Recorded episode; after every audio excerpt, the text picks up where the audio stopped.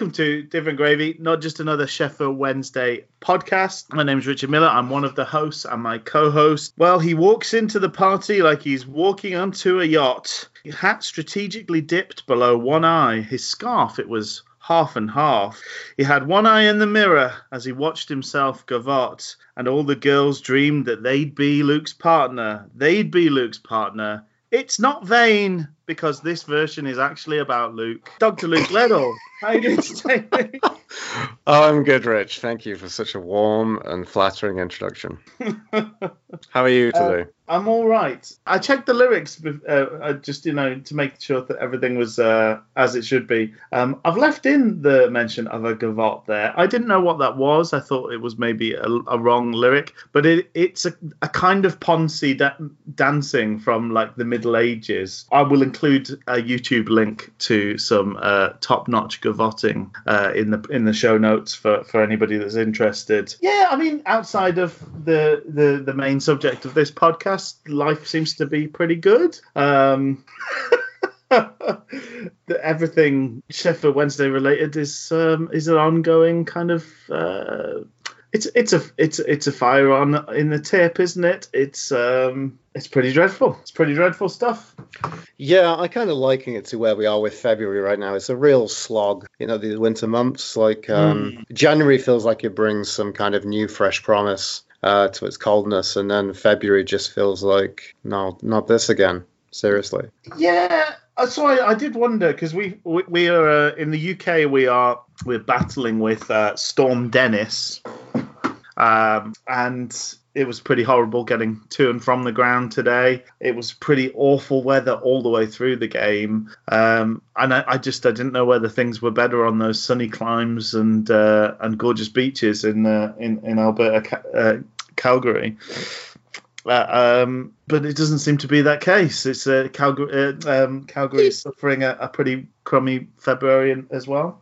I think it's it's not too bad here. I'll be honest, but it's just you you get um you you get a few days where it's just a bit cold. Like it becomes varying different shades of cold. Let's be honest here. Um, it's not quite as bad as I don't think I mentioned. We had a week in January where with, with the wind chill for about eight nine solid days it was minus forty and it was just miserable. Oh, that was that's just too in- cold. Too in- too cold. intensely bitter and cold. So it hasn't been that bad. It's just there's not quite. I think I get a little bit sick of the snow. There's just so much of it. Mm. Basically, it's just a big, you know, deluge of snow, and um, who knows when it's going to stop? Really? Yeah. Well, I was wondering with sort of these storm names. So that's a pretty that's that's a, a new occurrence since you you left the UK that we now give every sort of major chunk of weather its own name. Well, so and this is the really funny things. I don't take much pay much attention to kind of current affairs and especially how that kind of you know feeds into this uh, weird personalization of storms.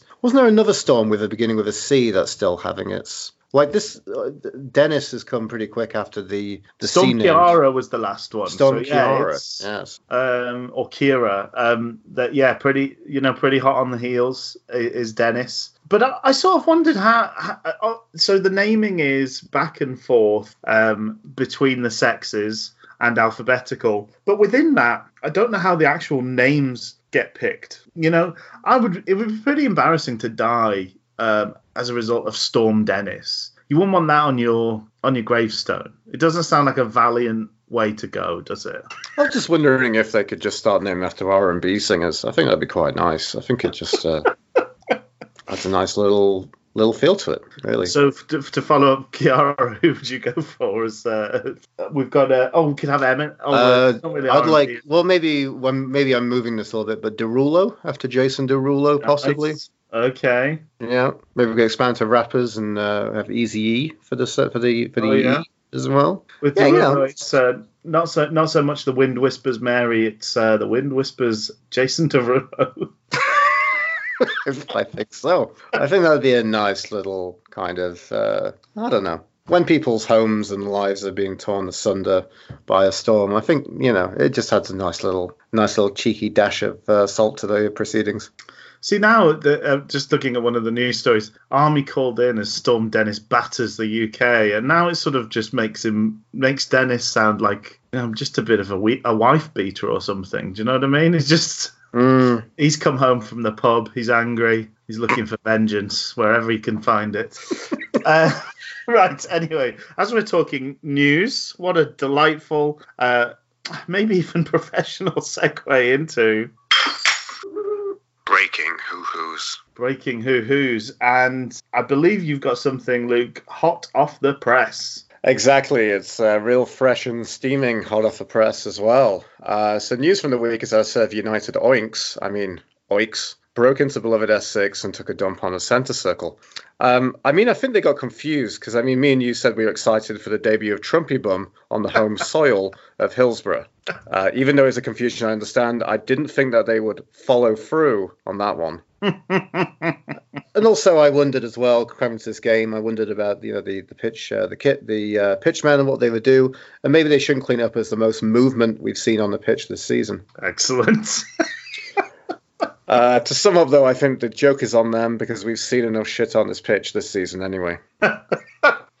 just a spade spade at the end there. Um, yeah. Oh, um, this is the sort of awful little video going around on Twitter of uh, some filthy, dirty piggies doing. I, I didn't a even know there was. I I think I Oh, saw there was. Um, you know, did they? You know, I, I've often wondered, did they wipe afterwards? Oh, Did they? Uh, did they do a little? I didn't see any uh, paper. Did I they do a little kind of bum skid along the um, Oh. along the along this? You know, did they say gracias after that one? Uh, I didn't even know there was some video and some media going around until I think it was me and you. We were tagged uh, as part of our Oh, Friday yeah. night stint, delicious Friday night stint on Love Sport Radio, where we try and tell them that we love sports um, in our own creative ways. Me, you, and Dan Fudge from the Wednesday week. Um, for some reason I wasn't on last night for some uh, some something some reason I don't understand. But anyway, um, and we were tagged on that. Someone basically replied, and basically I didn't see that there was some some kind of uh, you know mobile phone shot video of Yeah. said Oiks living at large up in Hillsborough when they managed to uh, to break in. And so on um, onto slightly more pleasant, but not that much more pleasant uh, news. We we had the midweek match with Luton, so part of our double uh, jaunt away from Hillsborough. Um, did, so how much of the match were you able to follow uh, on on Wednesday night away at Luton? Um, I actually kind of went back and watched this because I thought with looking at the um, looking at the lineup, it was it was really just like we absolutely just lost our brains. And um, kind of real callback to uh, the classic Jos Luhukay uh, away match at Millwall, where Ross Wallace played the part of a false nine. Um, what is it by sometimes going to London on these big midweek trips to the Big Smoke that lets us uh, absolutely lose our marbles in terms of tactics? I mean, looking at a situation with playing a 3 5 2, um, playing three centre backs, something I don't think I'm very keen on. We never seem to have the personnel to make wing backs, wing backs work, but I certainly don't want to see Fernando Forestieri as a left wing back. I think that's pretty pretty madness, pretty The maddening, news- let's be honest. Yeah, the news broke quite a well a little bit ahead of the the team news coming out, well, didn't it? It was uh, Dom Howson sort of said, "Oh, I'm hearing word." So I I can only presume somebody within the Wednesday camp was either so flabbergasted or so excited at the brilliant ruse they'd come up with. Um, that they couldn't wait to tell one of the local journos about the fact that we were going to be playing three at the back with Fernando Forestieri deployed at left wing back. It was it, it, it it's it, it's a formation and a, a team that just looked like it had been pulled out of nowhere. And then watching the team play, none it looked like nobody knew what they were supposed to be doing. Um, shown you know pretty brilliantly you know a microcosm of how much of a car crash this was. Uh, within 15 seconds we had conceded a penalty. And when you watch the, the the the bit back i mean it is genuinely like the start of a game of fifa you know in the old days when the players took a little while to sort of turn on at the start of the match. Um, Mm. because they just ran straight through the the gaping chasm between Tom Lees and Dominic Iorfa, and uh, and then were were clipped over. Uh, thankfully, they didn't score it, so we still had. we had some more time to find our feet, but it was a it was a horror show, really. Mm, hmm And uh, I, I really want to say that, you know, I've made the allusion to uh, Sheffield United at the beginning of this podcast. I don't really want to talk a great deal about them any further, but maybe they should uh, also, in uh, kind of, uh, you know, maybe they should look across the city to see some real trailblazers. I mean, they have overlapping centre backs, we have overcacking centre backs centre backs who seem to uh, kind of outdo each other in how shit they are, basically. Uh, so uh, I, am really worried with the. I don't want to see Lees anywhere near a centre back space unless we're rocking an injury right now. I don't. I didn't really understand that kind of mentality. Saying that, I mean it. It's going into the game, and when I I, I kind of turned off all media and you know put the game on. So I I didn't really have any great expectation. You know, mm. didn't have the kind of outer influence. I thought from looking at the lineup, I thought it might just be crazy enough just to work. And the the funny thing I want to say is that actually some of the fluidity going forward, I thought was quite good in the first half. There were um, bits, yeah. And I mean, Kieran Lee looked like he got around, you know, the kind of midfield quite a bit. You know, we, we seemed a lot more dynamic, I would say, than I think I've seen in a while. But still, that, that overarching issue is it's both ends of the pitch. You know, the the first third defensively were not very good. Um, we've lost any kind of great nows and kind of composition at the back. Yeah which is worrying. And we don't have any composition up front. You know, we're, we're not looking to. That was the thing that hurt so much is that we went to go attacking against a club who, you know, really in the doldrums and really doing incredibly poor in this championship season in Luton Town. And we we couldn't even, you know, it's that analogy, the boxing analogy, you know, didn't lay a glove on him. Yeah. We, we didn't do that. We just, we're not, and I, I don't know this is the thing that kind of worries me is I, I, wonder with like what is monk seeing on the training ground like are the players doing that i mean that's the thing um, i remember like so my my dad worked for the sheffield star and, and did some reporting on some wednesday games in the late 70s early 80s and did a number of things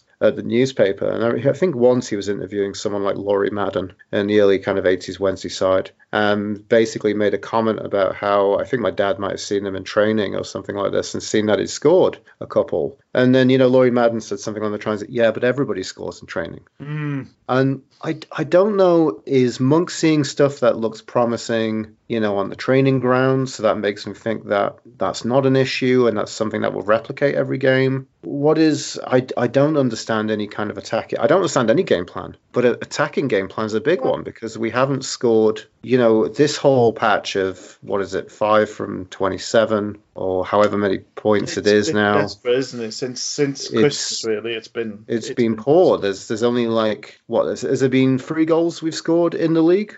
basically. Um, I think I'll that's it, really. Up, brother, because obviously uh, I'm always conscious that um, people will will know and be shouting.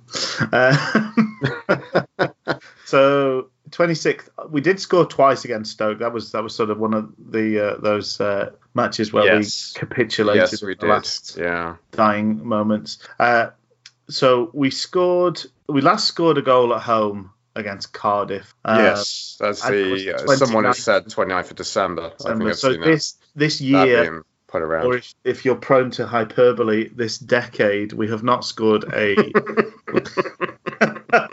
a league goal at Hillsborough. Um, so then, then it was a 1 0 loss uh, to Hull, 1 0. Uh, then, then, we won two. You know, we beat Brighton, beat Leeds. 5 0 to, to Blackburn. Uh, we we beat QPR 2 1, but then again, Cup. Um, Cup. Lost 2 1 to Wigan, mm-hmm. drew 1 1, uh, drew 0 0 with Millwall, drew 1 1 with uh, Barnsley, lost 1 0 to Luton, and then uh, that leads us up to today's game. But um, it's just I I kind of bring this up because I I mean we're here and we're we're doing this podcast. It's um, something that we thought would be fun to do for our own personal reasons. We enjoy yes. the medium of podcast. I think like a lot of people, you know, we, we got a really nice, we have some really nice words from people. So thank you to all our listeners who've uh, Yeah, given given us feedback on uh, different mediums. But uh, I know one person said, um, one person who commented recently on Alstock said, you know, I, I love it. I love all Wednesday content. You know, I can't get enough of it. And I know what it's like to just be there with seemingly like a bright-eyed um, kind of American child on a commercial for a cereal, and it's a, a Wednesday cereal, and I'm just filling my bowl. I'm having like five or six. I'm just uh, I'm just getting my year's worth of sugar in one day. I know what it's like to be there and just be like, just get it into my veins, just get this Wednesday content into me. so I, I get it, but it's just I don't know. I think I've, I've often thought about like the fact that we're primarily doing this as because it should be entertaining. Yeah. But it's just been so far from entertainment right now. I think we're, we're I, again, it probably leads in a little bit to today's game. um, but we're, Yes. we're entering the bit of being a fan of a football club that is my least favorite. I get very frustrated at this. I, I I'm starting to get that. I'm by no means calling for Monk's head, okay, but I am start.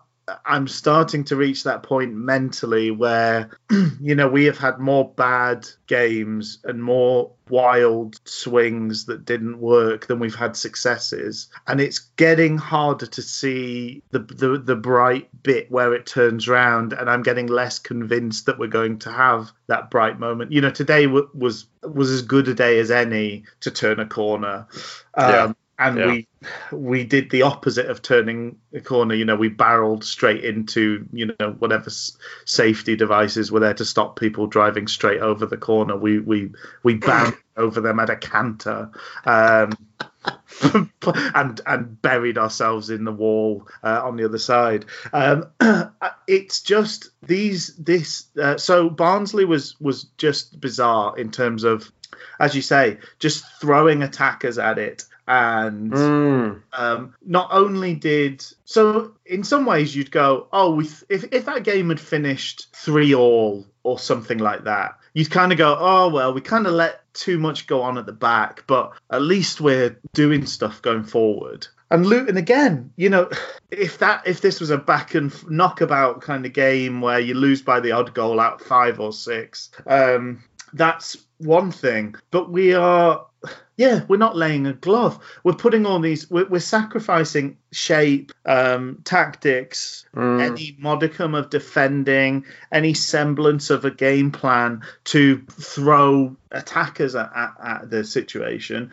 And it's not working. We're not looking dangerous or exciting. Um, we're just. We just look terrible at the back and therefore frightened to do anything. Mm. So we're now on three successive games where we've kind of been, in that in that mold. But you're right. I mean, at, at, at moments when we had the ball and we had the lion's share of possession, we had almost sixty percent of the ball against Luton. At times, things were moving around quite nicely and freely. Forestieri did not stay in that left fullback berth uh, or left wing back berth. He, he he was charging around, you know, doing his his busy thing, but very little to show for it. And every single time they came forward, your heart was in your mouth because it just felt like they could put a ball over the top or play string two. If they could string two passes together at any moment going forward, we were completely out of the game and just waiting for them to score. I mean, they had so they had the penalty. They had another two or three gilt edge chances. Um, I can't remember was it was it Brown missed an absolute gaping sitter where where Lees um, Lees let Collins sort of pull off his shoulder and chest it down under no challenge whatsoever to the to the middle of our penalty area, where Iorfa was about ten feet behind where he should have, you know, behind his man. Um, and Brown somehow contrived to to to miss uh, when literally everybody was just kind of. I think Dawson was doing that that bit of goalkeeping where you close your eyes and look the other way and hope that it sort of maybe bounces off your face. Luckily, um, so it just it was it was a horror show. Really, really, really was. Mm. Uh, the goal was conceded through uh, defensive mistakes again. Um, Iorfa got caught in possession, trying to overdo things, and um, they they were able to sort of walk around an overcommitted Dawson and and uh, effectively kind of play the ball into to an open net uh, as a result. Iorfa takes a lot of the blame. He need, should know that sometimes he needs to clear the ball. Again, that's something that will come up in this game. Um, but he was also put under terrible strain by by Börner with a with a really shoddy, you know, hospital ball back pass to him. Um, I, it's tricky because wherever you look all over the pitch, I think maybe should should we start talking about today's game? Sure. Um, I mean, I guess just to kind of conclude, Luton, you know, didn't look like scoring, even though we had this weird kind of formation. And yet, bizarrely, we only conceded one goal, which it looked like we could have we could have shipped two or three, like logistically. Yeah. And then I think that's maybe kind of like a strange antithesis to today's game at home to Reading because. I don't think Reading looked gr- any great shakes, to be honest with you. Anyway, I don't know. Let, yeah, let's go on to talk about today. it's just it's just they're so of a piece. Do you know what I mean? It's a continuing saga of Monk losing his mind, um, and all of us as Wednesday fans being put through the ringer by it. Um, so today's match there was there was more chopping and changing. Um, I suppose the headline news is that, that Barry Bannan was was dropped um, to the bench. Something some people have been calling for. Um, I, I'm generally I, I'm I'm of the opinion that we should probably just always be playing Bannan because uh, even a slightly poor Bannan is is pretty good compared to most other players. But mm. he's not been without his critics, and and I, I, I, you know I'm not so myopic as to say that you know he's he's not made mistakes um, and and been part of the problem in recent games. So you know try something new. Unfortunately, that new, that something new was a combination of Kieran Lee and Joey Pelupessy in the middle, which um, you know, the clamour from the stands has been, you know, almost non-existent for such a combination. Um, and lucky old uh, Urhoghide brought in from the cold to to play right back amidst this madness, mm. and as was Harris, uh, who's been out of teams uh, more often than he's been in recently and uh, Liam Palmer was captain. So a lot of interesting bits and pieces to pick through. What did you make, you know, when you saw the, the team for the first time? I thought it was brave, but I at this point it's just becoming how many countless, you know, repetitions and rolls of the dice can there be? You know, I, I feel like we're, um, you know, I, I think about uh, Calgary Institution as a uh, burger place called Peter's Drive-In, which the burgers and fries are terrible, I will say, but you can go effectively for a decent milkshake every time. And basically, they say about how many combinations there are, you know, because you can mix and match the different kind of flavor shots they put in there. And I just think we'll just keep trying. We're trying something new every time in the vain, desperate, you know, attempt and clutching at straws that something's going to work. So it, it just felt like another roll of the dice for me in that respect. I don't see what the plan is. It doesn't translate on the pitch, whether there is a plan. I don't know. I don't know what we're doing. We're not even looking to, I don't even think we're looking to counter the opposition every week. I'm beginning to wonder what the purpose of this um, this Ryan Needs gentleman, who Gary Monk's brought in to you know analyze the opposition. Yeah, it's so strange to go from feeling that there was such a kind of guiding hand over you know planning performances and and uh, the way we were going to work to to beat teams to these last three games have just felt like speculative punts in terms of who's played where what the instructions have been. I mean, loot the Luton game in particular was was wild because you could just see players talking to each other all the time with the kind with the air of what on earth am I supposed to be doing? Are you supposed to be here? Is that your man? Is that my man? You know. It, it, it just felt like they'd kind of come up with it on the back of a fag packet five minutes before kickoff. It it, it, it was that shoddy. Mm. Um, I think today, as you say, it's, it's it's bold. They're coming up with um, just to kind of use another cereal analogy.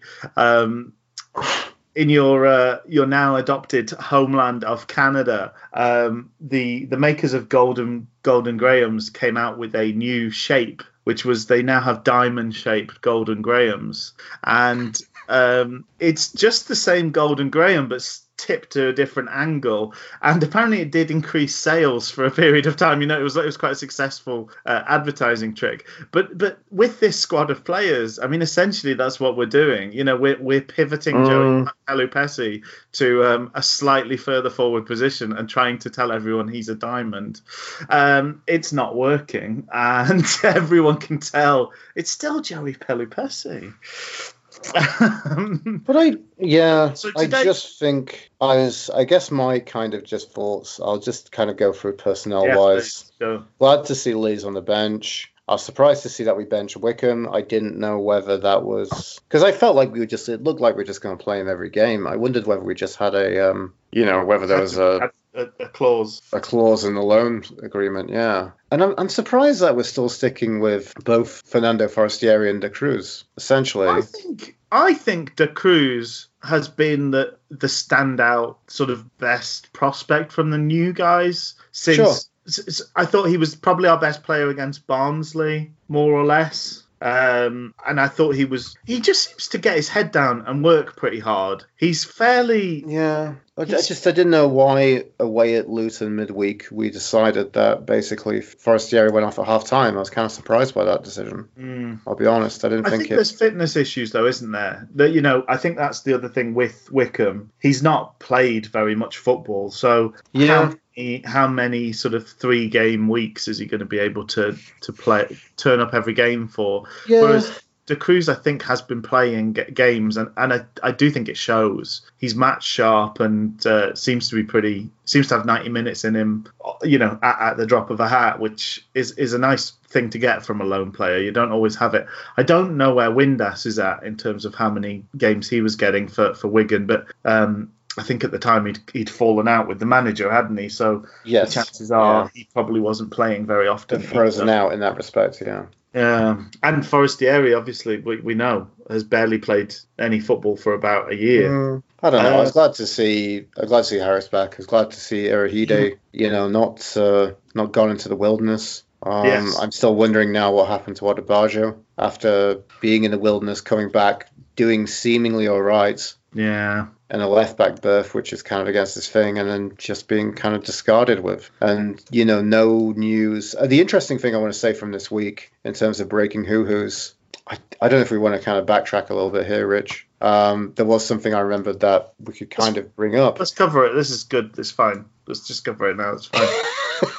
there wasn't any press conferences this week. There weren't any press conferences this week. Right. Like there wasn't one after before the Luton game. There wasn't one before this game. I don't know. I didn't hear. I haven't heard any news about that. No one seems to talk about the message boards, or I didn't hear anything from Dom Howson on Twitter about that. It just seemed incredibly strange. I also wondered as well, there was a bit of a mini fury at the beginning of this week because basically I'm, I'm often curious what it works with. Um, you know, you have the, you've got the pre-match interviews, you've got the post-match interviews. Is there any of a press midweek? Because essentially at the beginning of this week, it came out that there were comments from Gary Monk, which I don't think were from the, uh, the post-match at Barnsley to say that basically we shouldn't be looking to, you know, it's false for us to think that we have playoff aspirations yes. within the squad. And I don't know where this comment came from. So I don't know if, you know, consistently members of the press are on the phone, you know, to chat to, to managers and players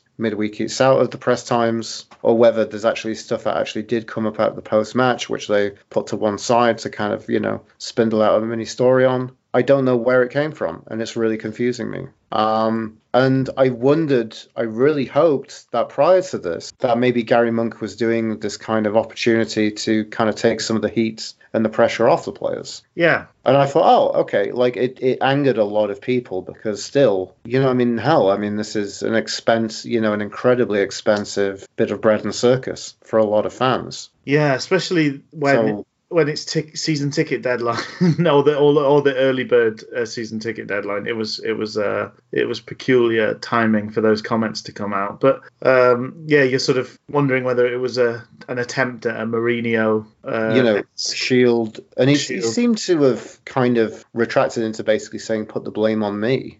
Yeah. So I, I feel recently, in terms of even though I say, look, this isn't good enough, he's not explicitly called anyone out, which I'm happy with, but a lot of it's gone back to him. But I haven't seen any change. I haven't seen any, you know the players repaying any of the faith he's put in them, or any gratitude from a state of execution to not drag Well- their names across the press. Yeah, well, that that's the sort of strange thing. You know, we had this big, you know, tear down post Blackburn defeat. Uh, we didn't see a response against Millwall. There's clearly now players who are, you know, persona non grata. They they've dropped out of the the the uh, the possible pool to pick. Um, so he's kind of created an us and them, but it does increasingly feel like he's there's not many folks on the uh, on the them side, you know, with standing at, with Garry Monk, willing to willing to to fight for him because Mm. we're not seeing fighting performances. But then I don't think Monk is helping himself. The way that we have set up to play these last three games has not helped uh, anybody. Mm. So I don't. I just don't know because I, I don't think so. To, to take today's game, and this seems a strange thing to say, but it, it might be the best we've played since the Leeds game. Yeah, well, I think players are trying, and even with ten men, they were try they, they were really trying pretty hard, and pot- potentially you could argue that, that that Murphy once again kind of had one of his one of his best games for us in this odd cameo as a right wing back. He looked really frightening and dangerous, and was whipping balls in. Um, so it's not it's not sort of lack of endeavour, but but Mm. then the way that we're setting up to play, we're all, we're we're kind of lost before we start because how was that midfield ever going to work? mm, Because what happened was Joey Pelupessy ran around a bit and Kieran Lee did absolute the square root of absolutely nothing. mm.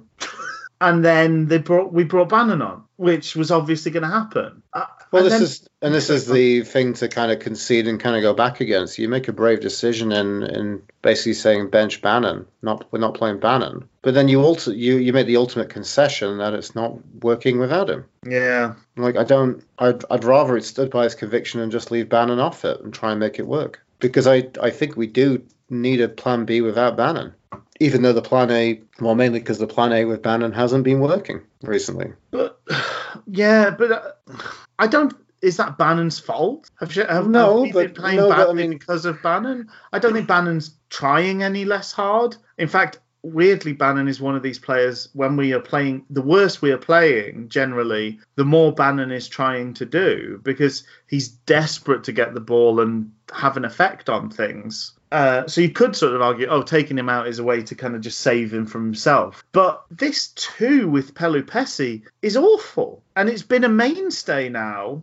It's not worked once, and it's become our kind of go-to two in the middle. I don't know why we're still persisting with Pelupessy though. Well, but who else? Well, this is the Bannan's- problem. No one else is. Hutchinson's apparently no longer a thing. Um, Luongo's, who knows when Luongo's going to be back. It, it feels like he's talked about in a mentality of, oh, it's game to game, but it no, it doesn't look that way. I mean, a similar thing with Morgan Fox. Where is Morgan Fox? I thought he was close Apparently last week. Fox, Fox nearly made it for today's game, but we'll, well, we'll see. That will help a lot. Having Fox back will help a lot. But I just, it's so. The thing is, most people would say Bannan works better in a three, and most of our best performances have generally been a three in, in midfield. To whether it's because we we feel the need to play these players, whether it's desperation, whether it's whatever, um, the need for a change. What we are doing is playing far more attacking players and giving up the middle of the pitch because there's no way Pelupessy and, and Bannan can compete. Both of them having their best games will still never be able to compete with most teams playing four or five players in the middle. They're always going to get swamped. Bannan's always going to struggle to find room. It's just it's a fait accompli. So so I just don't know what we're uh, what we're expecting to happen. We're expecting some weird miracle to happen, but we keep this Well, is they- the same mistake three times. I know, but I I feel uh, the thing that kind of worries me is I think basically it feels like the the management and the playing staff are basically kind of doing the same thing that we're doing in the stands. Uh, I made a note that you know because it's just been so dull and boring, and we've forgotten to score goals. I mean, that's your that's kind of like your building block of entertainment for football is scoring mm. goals. Really, I'm not. You know, it's nice, but I'm not. I'm not. You know, I'm not spaffing myself when we keep a clean sheet, Rich. no. You know, it's about scoring goals. I thought, like, you know, you win by scoring more goals. How are we going to do that? You know, and I, you know, I've made a note basically saying that, like, like you, I, I think I'm just hoping right now during this this awful, you know, barren spell of absolute dreck. Um, you know, I'm hoping for some strange res- respite from this mediocrity, and I'm wondering in this winter whether uh, maybe Jordan Rhodes can do another Groundhog Day-like appearance raise his wee little head from his hovel, blink a few times before somersaulting out to crack in a perfect hat trick. And then he will, like King Arthur, sleep beneath the earth like a hibernating sloth until Wednesday need him once more, which is every week. Um, but I just, I, I just want some entertainment. I want a break from this. I was hoping really for a win today. You know, like yeah. if it went in off someone's backside, you know, that whole kind of platitude. Um, but I, I just wanted a reminder of that can this team score goals? And we don't look anywhere near doing that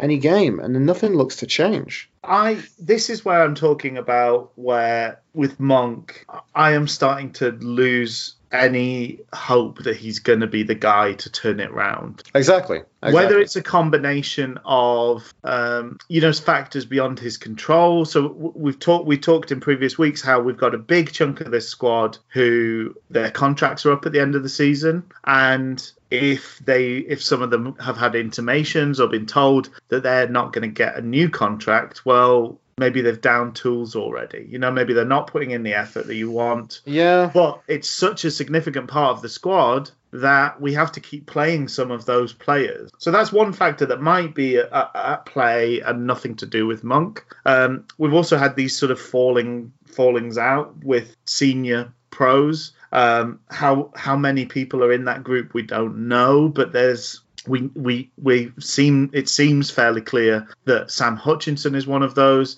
It seems obvious that um, Keiren Westwood is one of those. It may well be that um, Rhodes is one of those because he's not been in a squad since the Blackburn teardown mm. uh, post-match press conference. Sure. So it, but that's you know you're stacking. So if you're adding the players that with he's fallen out with to the players that maybe can't be bothered anymore, you're probably talking about two thirds of the squad. There's there's not that many players that are on. Well, that's it. I mean, we've we talked about, and um, I I do want to revisit this. So just to kind of uh, you know break kayfabe and uh, you know lift back the curtain to let the the listeners at home kind of look into kind of our working process. Rich has proposed a a um, a piece which is basically goodies and baddies.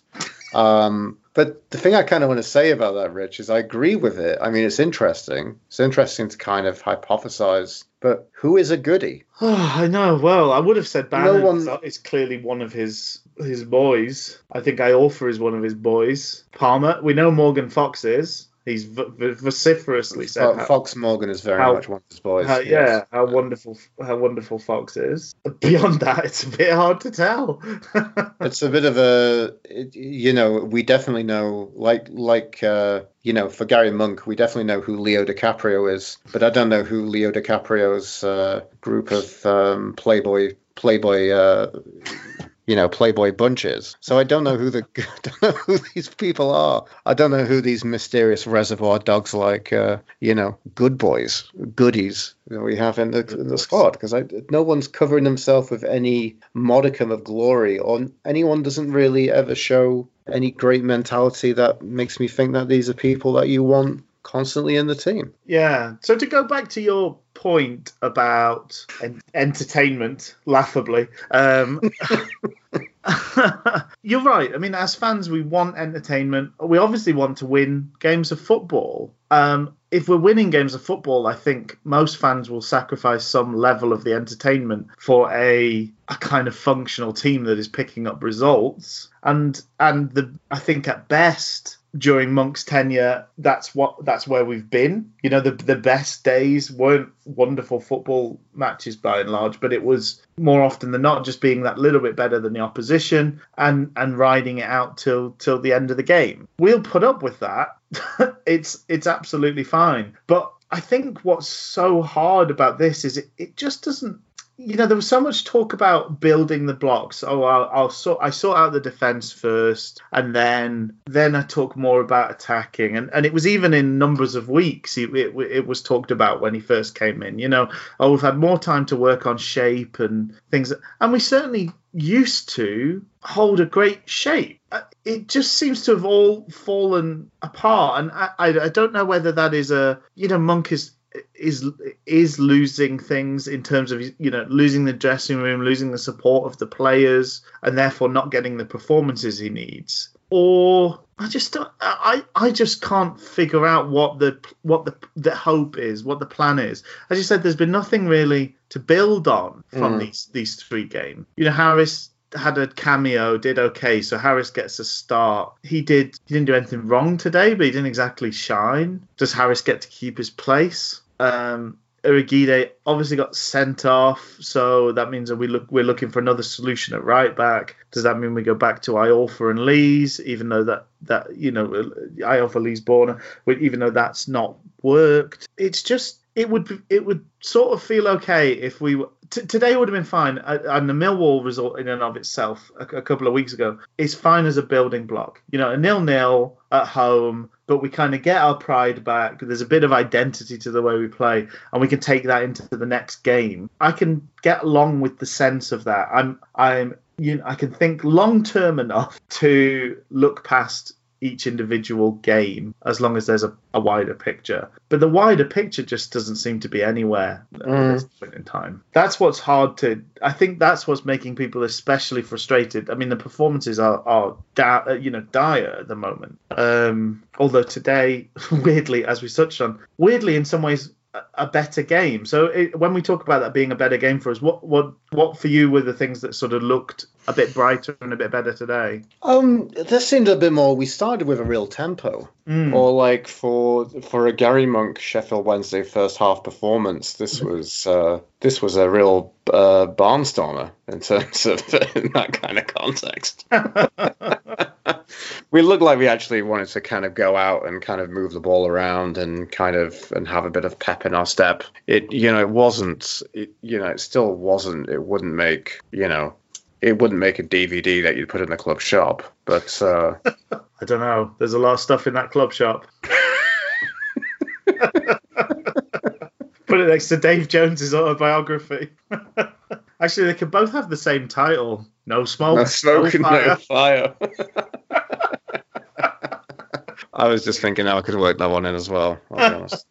so yeah, no, the, it was a good pace and tempo. It, it, like I said, it wasn't scintillating. I think that's the thing that just made it all the more like it, it felt like it still felt like it had a lot of that shape though. Like mm. I, think there's a fair amount of shape today. And the thing that was just it was just heartbreaking was that you know the 21 minute mark we conceded a goal and it really just came out of nowhere for Reading. It was a very slick and lovely through ball, and was it Mata who was a player who kind of you know was the pacey player who could kind yeah. of run onto it. And a pretty savvy you know, step over from Puşcaş as well. I think like that his um his sort of feint really sold the through ball and uh, and and opened up the space. Mm, but I don't know. It, it didn't seem. Reading seemed like a very average team, full of kind of players who seem a bit more athletic than we were. Yeah. But again, just another kind of middling average championship side, and just just heartbreaking again for the final result, and especially at that point in the game, that you know they're a team who are a goal better than us at that point. Yeah. You know, another middling collection of championship second tier players who you know are getting paid fairly fairly decent wages. And um, so, to, in terms of the incidents, um, their goal was really the first significant thing. But we, we did have a, a chance or two before they got their chance. Their, that you know the, the, the chance they took. Mm. Uh, there was the lovely Harris's lovely sort of. It sort of looked like a shot rather than a cross. You know, he sort of made he took a, a left-footed shot uh, on the angle, um, and Cruz was was in close attendance, but not quite close enough to to uh, touch home the uh, the deflection from the goalkeeper. Um, there was also a really lovely ball in from Palmer, but I, I can't Yeah, recall whether that was before or after their goal. Um, that was after. Yeah. yeah, but Nuhiu and Cruz were the wrong way round. You wanted the height of Nuhiu in the middle and the and the pace of Cruz on the far post because it, it went over Cruz's head and past Nuhiu too fast for him to move. whereas the other way round, you may well have had a header from Nuhiu and then Cruz could have gobbled up the rebound. Um he, I, he does look a touch gun shy for me, Cruz. Uh, that's that's my generally I've been quite impressed with him overall, but there was a couple of opportunities where I, th- I thought really if he'd sort of driven on, he could have could have probably set up a chance to shoot for himself, and he he picked other options. Um, which were less successful, so uh, that's something I'm sort of I'm keeping an eye on it, Luke. Just so you know, you know I'm keeping Okay. track of of um, whether or not Da Cruz is a is a bit gun shy. but for the first half, as you say, fairly bright, but not not too many incidents. We didn't have we didn't really have any, any shots to speak of other than that that Harris cross shot. Um, anything else you sort of picked out between the first minute and uh, and half time? No, I think this, um, you know, as much as, uh, you know, try and have some fun doing this podcast, it was pretty, really, pretty painful today. And I'm really hoping that my, you know, I didn't really make much notes. There wasn't really much to write home about. It was a Fair pretty enough. awful, awful, terrible game. And Do you I'm, I'm think- just depressed. Do you think Dawson should have done better with the first goal, or do you think it was just a good finish? Um, I think there was so many stuff in the beginning stuff that kind of took everything out of it. But I am curious, actually, what did, did you think he should have done better? Because I, I was wondering about that, but it's not been something I've gone back and seen it like numerous times. Uh, I I just think he's a little bit he's a little bit slow to react, and uh, just as, he seems to be too slow to get down to it. Really, Mm. but it was a good smart finish. It was a good, it was a really good run from uh, Meïté or, or however however you pronounce his name. Um, Yes. What an absolute unit, by the way. Flipping heck. For a Mm. winger, he is a monster. Mhm. Uh, but he ghosted in. he uh, he he ran between Börner and uh, and Palmer and, and had had the reign of the box when that through ball came through. Uh, so Börner, I think, is another one of these players uh, who, if we had an alternative, I'd want to give Börner a rest for a week or two. Mm. But you could kind of do that all over the pitch, unfortunately. I, I don't think the alternative is is is Lees and Iorfa, but uh, he just I don't know. He just seems to be in the wrong place a lot of times, and uh, he's making some significant errors. It's between him and Iorfa who was at fault for that that Luton goal, but I don't think he should be playing that ball back in that situation either way.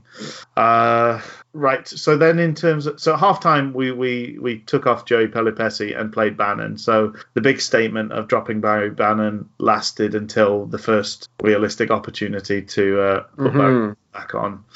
Um, how did you think the kind of three up top worked? Uh, Harris sort of generally stuck to his lane and played played on the left, but I- I mean, I don't know because I mean, I'm looking at this again, and I again the problem we had was, you know, in similar fashion to you know the Blackburn game, Suddenly, where you know we also went down to ten players as well. So I I kind of want to say that I don't think I can call how the formation worked because it all because of changed. Azazi Azazi going off. Yeah. So that happened pretty early on in the second half. Um, there's there's no real qualms. I, the referee had a an odd game. Um, Mm. was was thoroughly booed off, but he can't. There's nothing in the rules that sort of makes allowances for the fact that someone is young. So his first yellow card is clear as day. He held down, you know, he's down on the ground and he held back the player that had left him down on the ground uh, to stop him progressing. So it's a yellow card. It's a cynical professional foul. The second one was a horrid,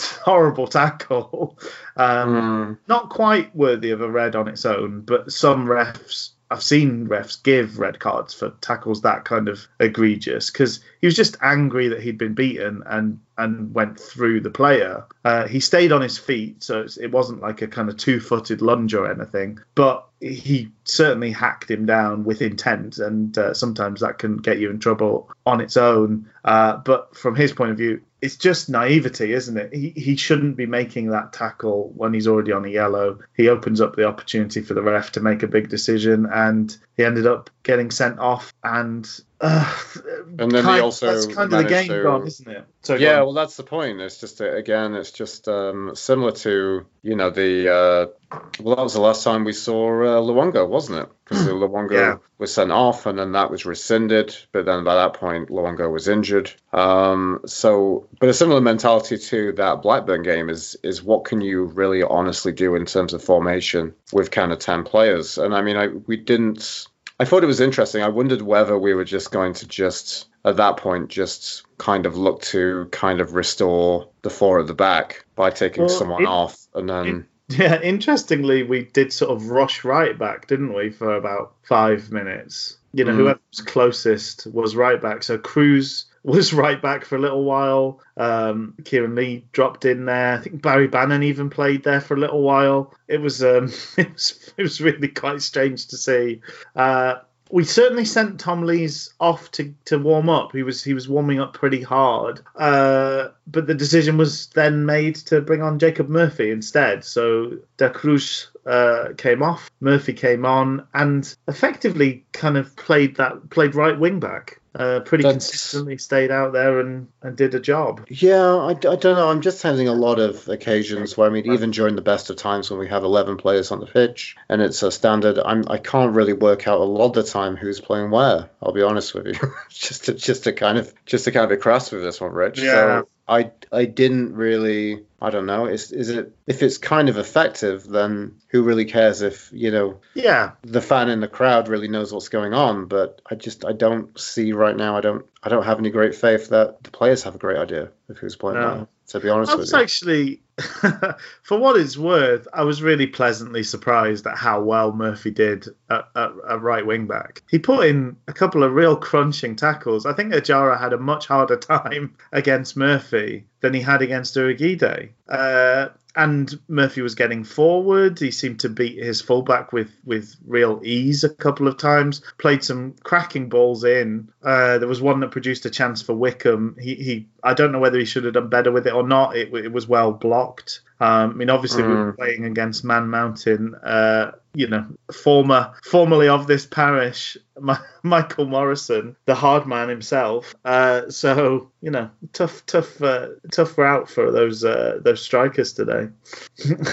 I, so I thought I was yeah weirdly surprised how he did, and we oddly had kind of our brightest bit of the game uh, immediately after that sending off. That's when we we made a couple of chances. Um, we then switched Atdhe Nuhiu for, for Connor Wickham. Uh, and speaks volumes, I think, of where Connor Wickham is in terms of his fitness. I think we lost our platform to play for the, mm. the pitch when Wickham came on. Uh, Atty I, I, don't think he had a brilliant game. I don't think it, it was one of his better games. Uh, he he looked particularly sort of ponderous and slow at times, but he does buy us kind of 20 yards into their half as a kind of base camp to, to build play from. And we lost that when he came on. And Wickham was coming very, very deep, sometimes into our own half to try and get the ball, which I appreciate. You know, that's a, it's something that Wayne Rooney did. Um, it's a it's showing desire in a way, but it doesn't help us get forward because there's no out ball, particularly when we've only got 10 men. And mm. just from that point on, really just seemed to invite pressure on ourselves. And we were just, well, that's the, they, they picked up their second goal. Um, and uh, that, well, that was that was game over really from that point on. What did you think about the uh, the second Reading goal? which uh, was probably I don't know was it the most heartbreaking all of them I don't know it was pretty close it it's a rubbish, rubbish goal. So I'm just watching it back to remind myself. I actually had that one kind of etched in my memory. It was pretty, uh, it was a pretty poor kind of defending, and through to just the the last touch or lack of touch from you know Dawson was pretty horrific. Just watched it bobble over his right foot, Dawson. Awful. Well, he got a hand to it, didn't he? Wasn't it a hand, and then it just kind of like it just slipped off his palm, pretty much. I'm gonna I'm gonna verify. I've got my Rod. I've got my not my Roger Stone. got my Oliver Stone. I've got my angles. Yeah, I think you might be right. It t- I think it t- maybe touched his glove, but it's pathetic. It's pathetic goalkeeping. It Cover- really is. You are not really good is. enough to let it wander by. Cover it. Get on. Get your body over it. Get some hands on it. Stop it going in. You useless numpty. Sorry. I just. You know when you see keepers that do like the big arms when it's going past and stuff, and it's like, yeah, maybe just be there. What if it curls in? Just be there. Yeah. Nobody's Yeah, yeah, giving you prizes for style.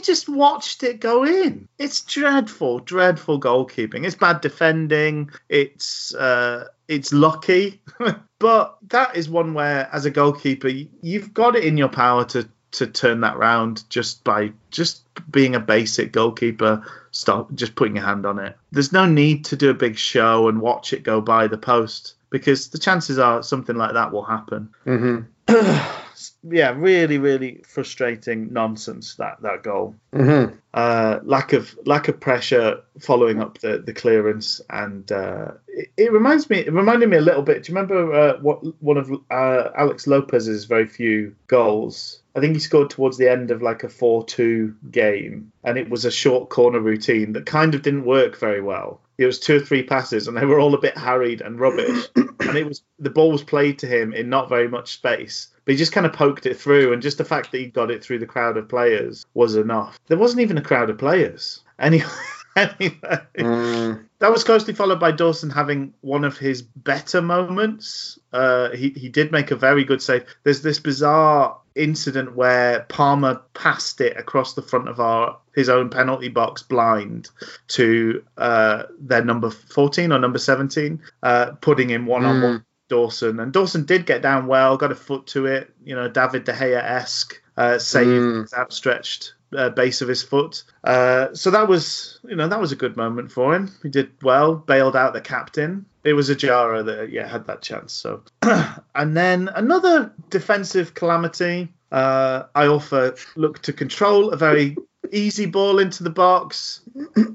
kick, you know, kick his first touch to control it took it about seven or eight feet away from him, which meant that his second touch was a tackle, and it was a bad tackle. He went through the the, the clever Reading player and gave away a utterly utterly needless penalty, which Mhm. was which was slotted away by Sam Baldock. Ugh. all round, just as you say, in some respects, you go down to 10 men, you, it's a hiding to nothing. You know, the best you can hope for is clinging on, and we didn't have anything to cling on to. So, to, to an extent, you can go, that's the sliding doors moment in this match, and everything after it doesn't doesn't count. But And then These- future, future, like um, much like the Star of Sliding Doors, Gwyneth Paltrow. Do you think we'll put out a candle that smells like this game in the future? I sincerely hope so. That shelf, that shelf next to the highlights from uh, this game and Luton attacking wise, uh, Dave Jones's biography. In fact, I think if we made it um, a reed diffuser rather than a candle, we could call the whole shelf "No Smoke, No Fire." Excellent. I'm really looking forward to that. That's. I think we can. Um, I think that's the real alchemy that we can get out of this. You know, this poor performance. This is what we get from this. No smoke, no fire corner. oh dear. so, d- I- i- is this the sort of game where it's not really worth doing player ratings, or uh, So I was thinking about this when we we're doing it because I wasn't really taking much notes. I was trying to kind of take in and kind of looking to see any kind of great positives or any great entertainment, and it was really just bereft of all of those. There was there was really um, it's it's really been like a kind of potato famine of a game. I kind of want to say. Um, really just just nothing, nothing in the fields, and this is really severely causing um, you know, um, great loss and uh, loss of life across a nation. Nation, it's pretty, pretty, pretty poor all around. So I was wondering in terms of that because everyone was seemingly kind of poor. Initially, I just kind of wanted to give everyone a six out of ten. Um, I'm wondering if everyone's like a five in this game. Yeah, yeah, and maybe I'm going to give Daw- uh, Dawson a four just to it, to yeah. make a point again. I just I I don't understand why this player has been crowned, you know, has been named kind of the crown jewels of the football club and given like a longer contract than anyone else here. That that that four year deal has um oh it's soured in my mouth, Luke. It is soured in my mouth. Um and I I don't really kind of understand. I don't understand if anyone does anybody naturally think he's a really good goalkeeper because I'm I'm beginning to I don't really know. I don't see anything. but anything. he's with us now until he's 28 years old. Yeah, but I don't understand. Like, you know, interestingly enough, you know, you, you know, we've been on the radio show the Lost Sport radio show, and the, the host is a guy called Matt Beadle, who I think has said in one of his recent ones that kind of decreed him to be a good goalkeeper. But I, I don't I don't understand what people are seeing. I don't understand why we're still persisting with him. Oh, because Westwood's terrible and Westwood's done this. But I'm generally wondering, like, you know, like I was saying in a previous podcast, you know, it's the Paul Heffernan effect. Can we yeah. Can we can we can we start Joe Wildsmith? It can't be that much worse. Surely. Surely we, we are surely getting to the point where we have to give it a try, and maybe the uh, the sort of all game. By the way, they were promoting the the Man City Cup tie with a kind, you know, the the uh, you know a suggested air of if you like seeing us get humped by Reading, wait till you see us play the champions of England. Uh, mm sign up and pay £25 to just have them slap it up us for, for 94 minutes of your finest batterings. Uh, that might be the chance to give Wildsmith a, a little window, you know, a little, uh, you know, a little crack in the door and uh, an opportunity to seize. I, I do think, as uh, we sort of touched on, all over the pitch, we are playing it's full of players who we'd like to, play somebody else but there's not really somebody else and Dawson is in that favored position at this point because yeah if if if Westwood was doing better than Dawson and Dawson was doing better than Wildsmith when they were all competing earlier in the season, how bad must Wildsmith be? That's the only question. I don't know, but this is the problem we're getting to, and I think you know I, I hate saying this, but I don't. I right now I don't feel like I have any faith in Garry Monk to make that decision. No, no. So why not? Why not just just play? I, I feel hilariously we're becoming like it's becoming it's so bad right now. I feel like this is all becoming like inverse Jos Luhukay, which basically the parallels I, are coming thick and fast. I just wonder we may as well just play some kids. Like I'm going to be honest. Like I don't have any faith in any of the professional established uh, professional established football players to do anything of any merit. So sorry, oh. but I'm just thinking. I just yeah. feel like reminding of those times under Jos Luhukay where you know we found out the kids were moderately okay. the, the the flip side to that argument is that this is you know the atmosphere at Hillsborough is poisonous. This is not a good time to be a young player, you know, blooding youngsters because everything is dreadful. The mood has turned very sour. Uh, it's not a great time to shove a young player in and kind of say, you know, make the best of it, Sonny Jim.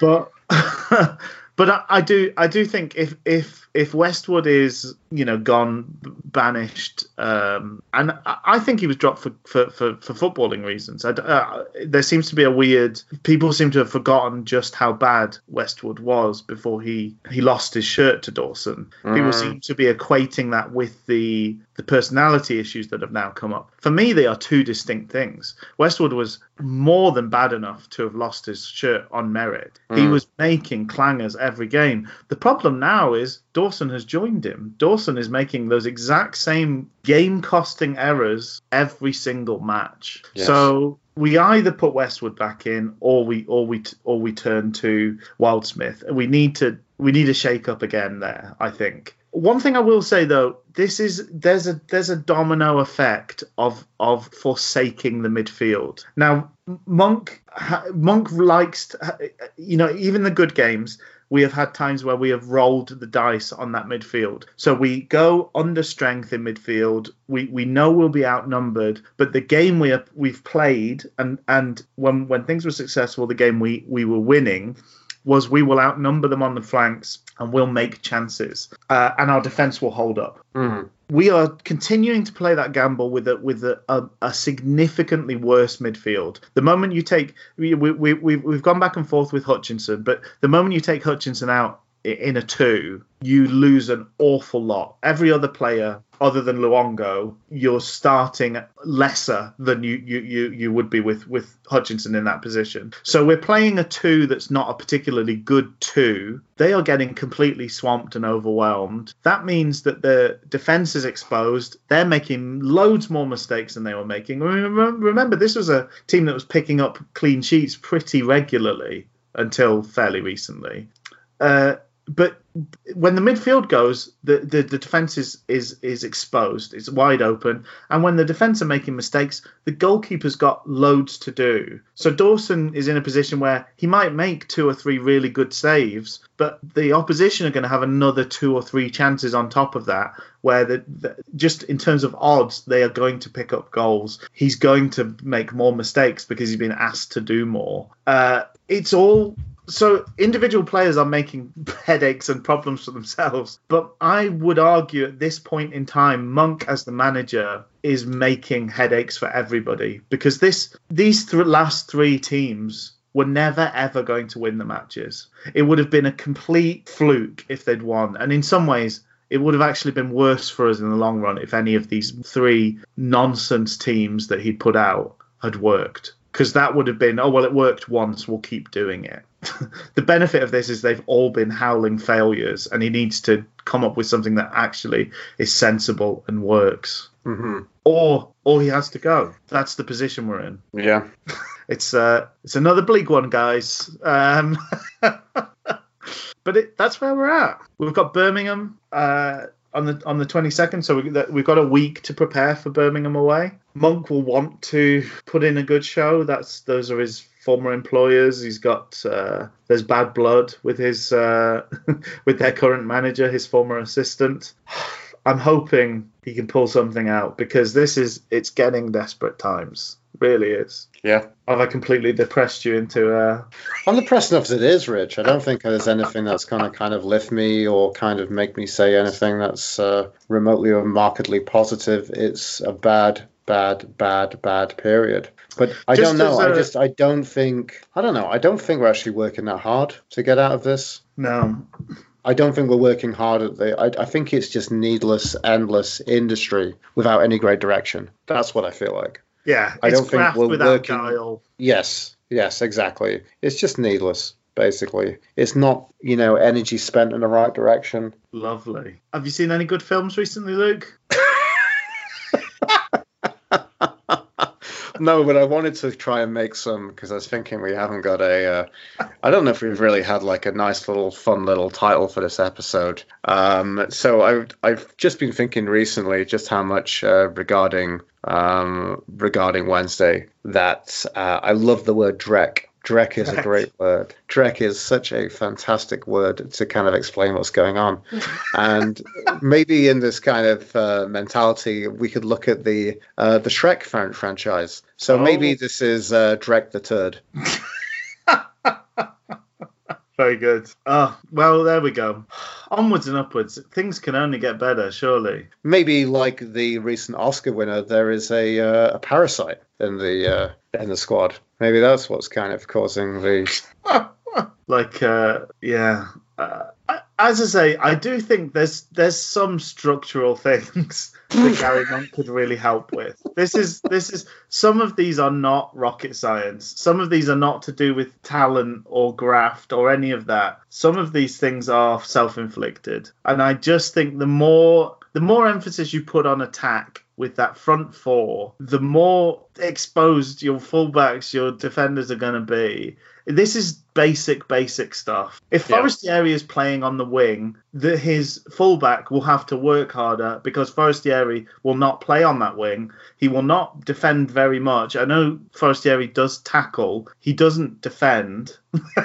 They're slightly different things. It's all about positioning. Um, so he's not. There's no shielding. There's no help for your man. Da Cruz similarly kind of works hard going backwards, but he doesn't help his defender. It's it's so you've got these are choices that are being made when you play a player that does not stick to his guns defensively up front. Uh, there's knock-on effects. We're just not seeing any of the positives of it. We're supposed to be bowled over by the opposition is supposed to be bowled over by all of our attacking merit. It's not happening. So that's that's where it it's all falling hmm. down. But in the in the failure of that, we could get the uh, we could get the basics right, and then maybe be all maybe be like back to sort of eking out games one 0 which feel like the sunlit uplands, uh, the glory days of, of 2019. I guess the interesting thing I think about is the fact that like we talk a lot. It talks a lot about football because it's a you know working class sport and it's the bread and circus of you know the kind of English everyman and every man everyman everymen around the world. Basically, we talk about and the people who watch it have um, pastimes and they have jobs, and then you kind of talk about how you know you kind of people kind of compare it to their workplace which maybe is a bit of an anomaly. But the thing i want to kind of say in that aspect is how often do people in their jobs and in their professional lives have to say that things are going so badly that they have to kind of turn around and look at things and say let's get back to the basics let's let's remind ourselves how we do this in the first place Well, it tends to only happen after huge mistakes or things crumbling down, and huge mistakes are happening every game, every game on Wednesday.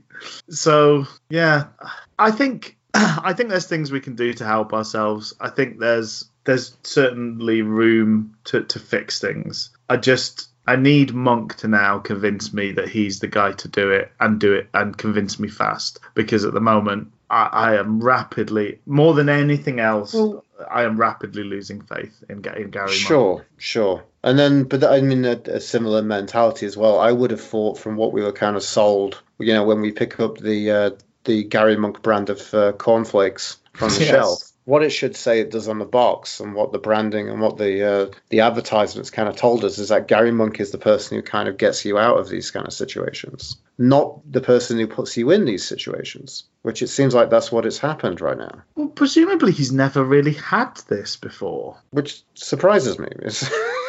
I know. I know. It seems so inevitable. Uh, uh, well, yeah. Well, in absence of, uh, of of of your film recommendation, I would I would say that folks should go see Jojo Rabbit if that's still in cinemas after the Jojo Rabbit is a, an absolutely fantastic film. It's a real uh. I film I saw last year here in Canada, and I just absolutely adored it, and uh, I found it very affecting. I was a little bit upset that uh, Scarlett Johansson didn't win the Best Supporting Actress um, for Jojo Rabbit the Oscars because I thought she was incredible in that film.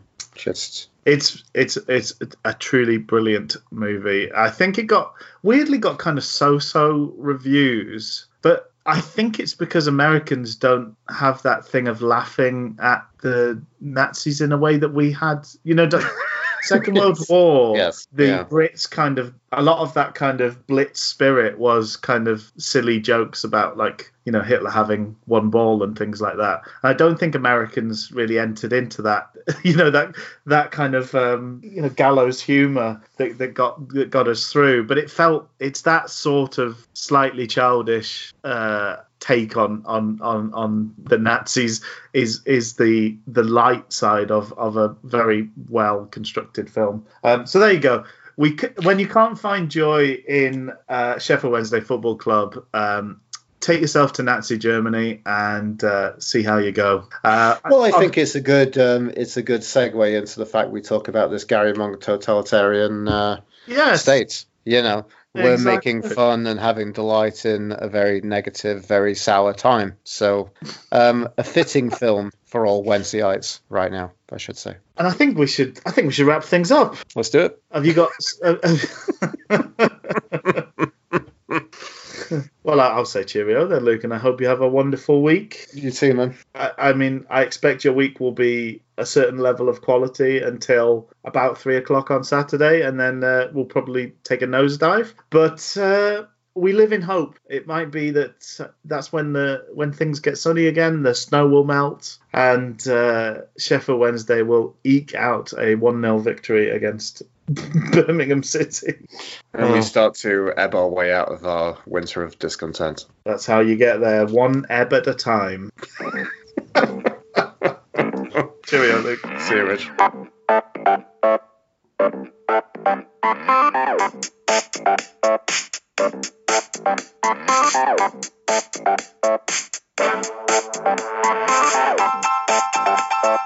Thank you.